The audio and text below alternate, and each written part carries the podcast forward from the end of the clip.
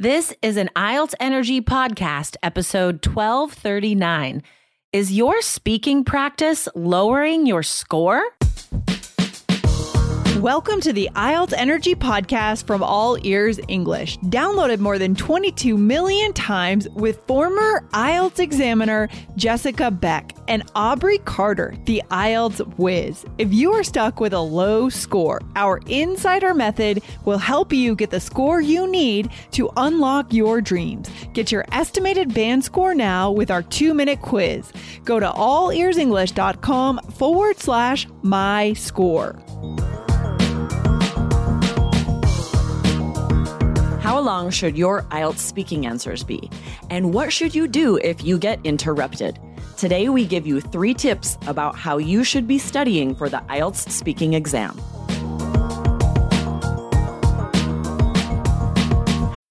When you need mealtime inspiration, it's worth shopping Kroger, where you'll find over 30,000 mouthwatering choices that excite your inner foodie. And no matter what tasty choice you make, you'll enjoy our everyday low prices, plus extra ways to save, like digital coupons worth over $600 each week. You can also save up to $1 off per gallon at the pump with fuel points. More savings and more inspiring flavors make shopping Kroger worth it every time. Kroger, fresh for everyone. Fuel restrictions apply.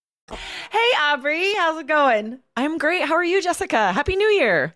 Happy New Year! This is so exciting. So, guys, we are starting this new year by focusing on speaking this week because we know that can be the scariest part of the exam.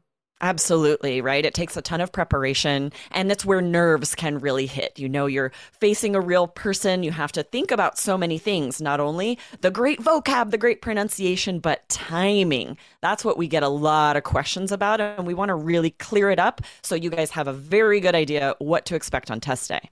Exactly. So, if you have been listening to this podcast for a while, you know that IELTS has changed the way they require examiners to time you on the speaking test. They are much stricter now with how examiners handle the time. And that means examiners have to interrupt you a lot more often. We talked about this last year, um, but we're going to review these rules quickly today. But remember, guys, you can get a complete outline of all the IELTS changes. Go to allearsenglish.com slash new IELTS. It's a free ebook. It's over 50 pages of information. So check that out, allearsenglish.com slash new IELTS. Okay, so let's focus on timing, timing, timing. We had a great question um, from, actually, we have two great questions about this. So the first question was from, I think, a YouTube subscriber. So if you're watching us on YouTube, thank you. Um, this is from Akash. So Akash said that he recently, t- or she, they recently took the IELTS speaking exam and they thought the examiner didn't allow for the full time because the examiner kept interrupting them during their answers. And so they're worried about their result. Now, Aubrey, does this automatically mean that this person's going to score low because they were interrupted? No, that's the most important thing to know is that if the examiner interrupts you, it's actually a good sign because it means you're so fluent, you had tons to say.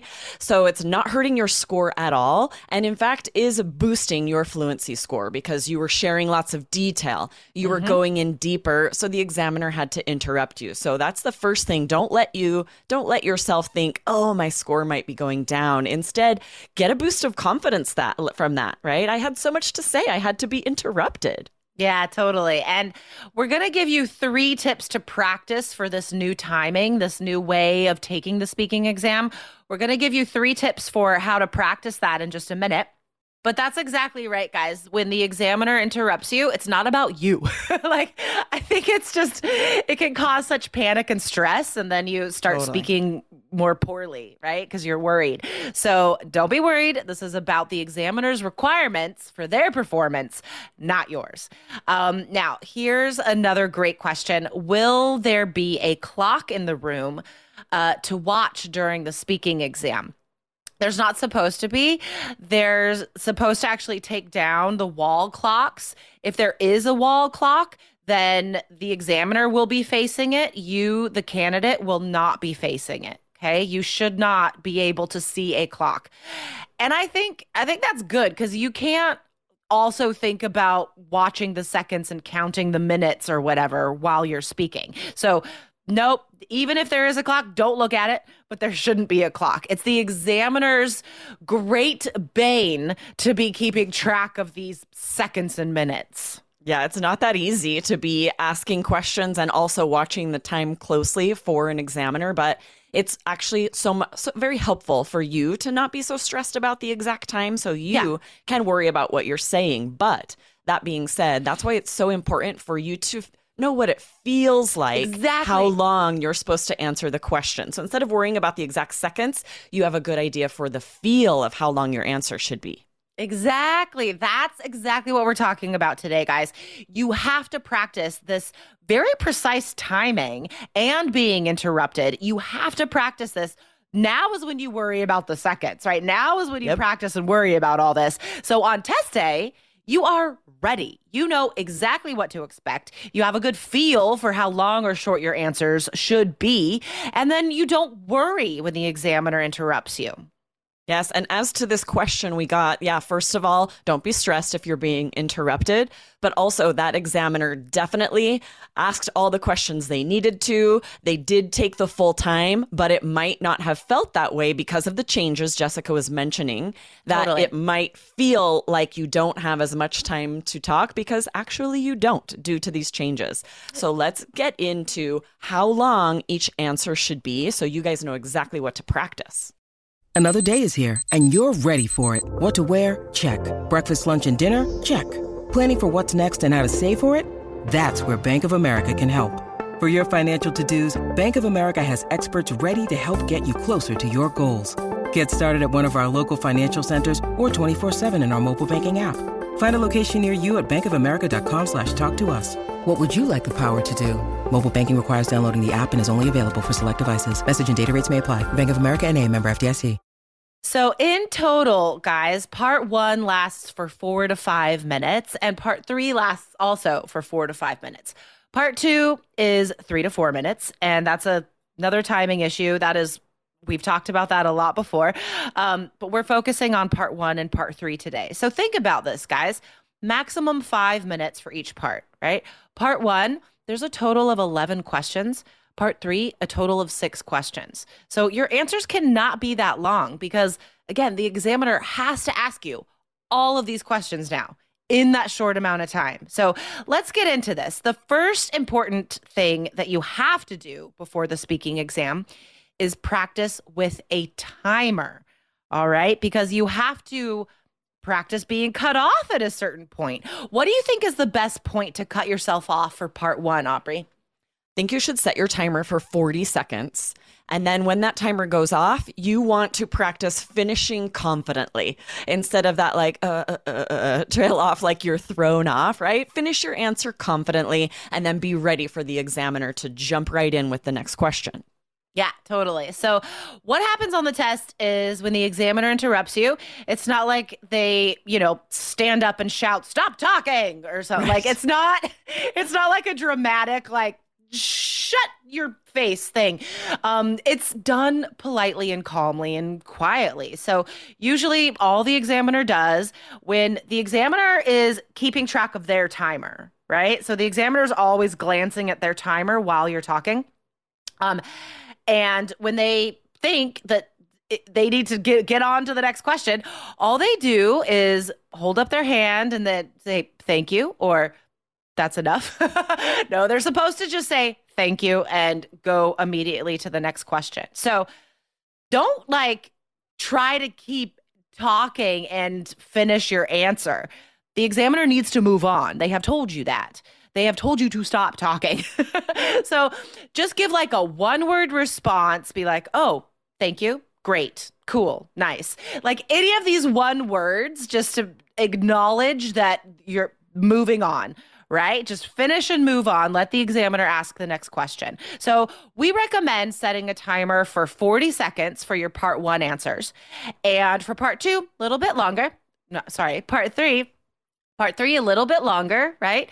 Because um, there are fewer questions to answer in part three. So, no more than a minute. Set your timer for a minute. And as soon as that timer goes off, that alarm goes off, handle it the same way as if you were interrupted in part one. Just be like, okay, great. Exactly. So that sort of confident finish is just like you were saying, just like one confident word, and then immediately know the examiner is going to ask the next question, right? Mm-hmm, and mm-hmm. I think it's so important, this second tip we're going to give you too, that you have to realize you don't have time to think between each question on part one and part three. I've spoken to students in classes where once we get down to it, I realize that's how they're practicing. They read a question and they, they stop and think about it for a while every time. That is not how it is on test day. So you have to be thinking about this with your practice. Right? Like I've even um yeah, I've had that same experience Aubrey where I'll be doing a mock speaking test with a student and we get to part 3 and I ask a question and they're like, "Can I take notes? Like can I think about right. this?" I'm like, no, "No, you cannot." Um so definitely this is just another way that you really have to know this test inside and out. You have to practice exactly what's going to happen on test day so you are 100% confident and prepared, right? So, yeah, in part two, you can take notes. Yes, great. You have a minute. Awesome. Part two is like this outlier. Part one and part three, it's like question, answer, question, answer kind of, you know, more like it is in real life, if not exactly like real life. Uh, part T, part two is the the outlier, guys. That's the only time you get to take notes. But yes, like Aubrey said, you have to practice answering as soon as the examiner finishes that question. Why is it so important to not have that silence or that like reflection thinking time? It lowers your fluency and coherence score, right? If you have a pause at the beginning of your answer and aren't saying anything, you just can't get a seven or higher for fluency. You have to have some kind of filler phrase. You have to start talking immediately. It's exactly. okay to need a couple of seconds to think of how you want to answer. But while you're thinking, you have to have some kind of filler mm-hmm. so that there's no pause. Exactly, exactly. That lowers your score. Any silence lowers your score. All right. Now, tip three. What's tip three, Aubrey? Ideally, if you can practice with a speaking partner who can pretend to be the examiner, right? Because it is a little difficult to have a list of questions, never have seen them yet, ask one, answer, stop yourself, ask the next one, right? Whereas if you have a speaking partner then you can just worry about answering the questions and your partner can be asking those questions and paying attention to the timing. Mm-hmm. So find someone online if you don't know someone else practicing for IELTS or learning to speak English. Mm-hmm. This is definitely something that can be done over Zoom. Exactly, exactly. Um, we give speaking tests on Skype and Zoom all the time, guys. So if you're a three key student, you can sign up to have a mock speaking test with us and we'll keep track of the time. Um, but for now, guys, be aware that tomorrow on IELTS Energy, we are going to do um, a model of how this goes, of how this looks. Um, really being strict with the time with each other in part one and part three. We'll take turns tomorrow and we'll interrupt each other because I know we'll talk too much. So stay tuned tomorrow, guys, for how to time that out and how to respond to that. Um, and in the meantime, while you wait for tomorrow's episode, guys, go to allearsenglish.com slash new IELTS and get that complete outline of the changes that IELTS has made. Awesome. Thanks, Jessica. This is really fun. I'll see you tomorrow for those fun uh, practice speaking answers. Awesome. Can't wait. Bye, Aubrey. Bye. Thanks for listening to IELTS Energy. Hit subscribe now and don't forget to find your estimated band score at allearsenglish.com slash my score.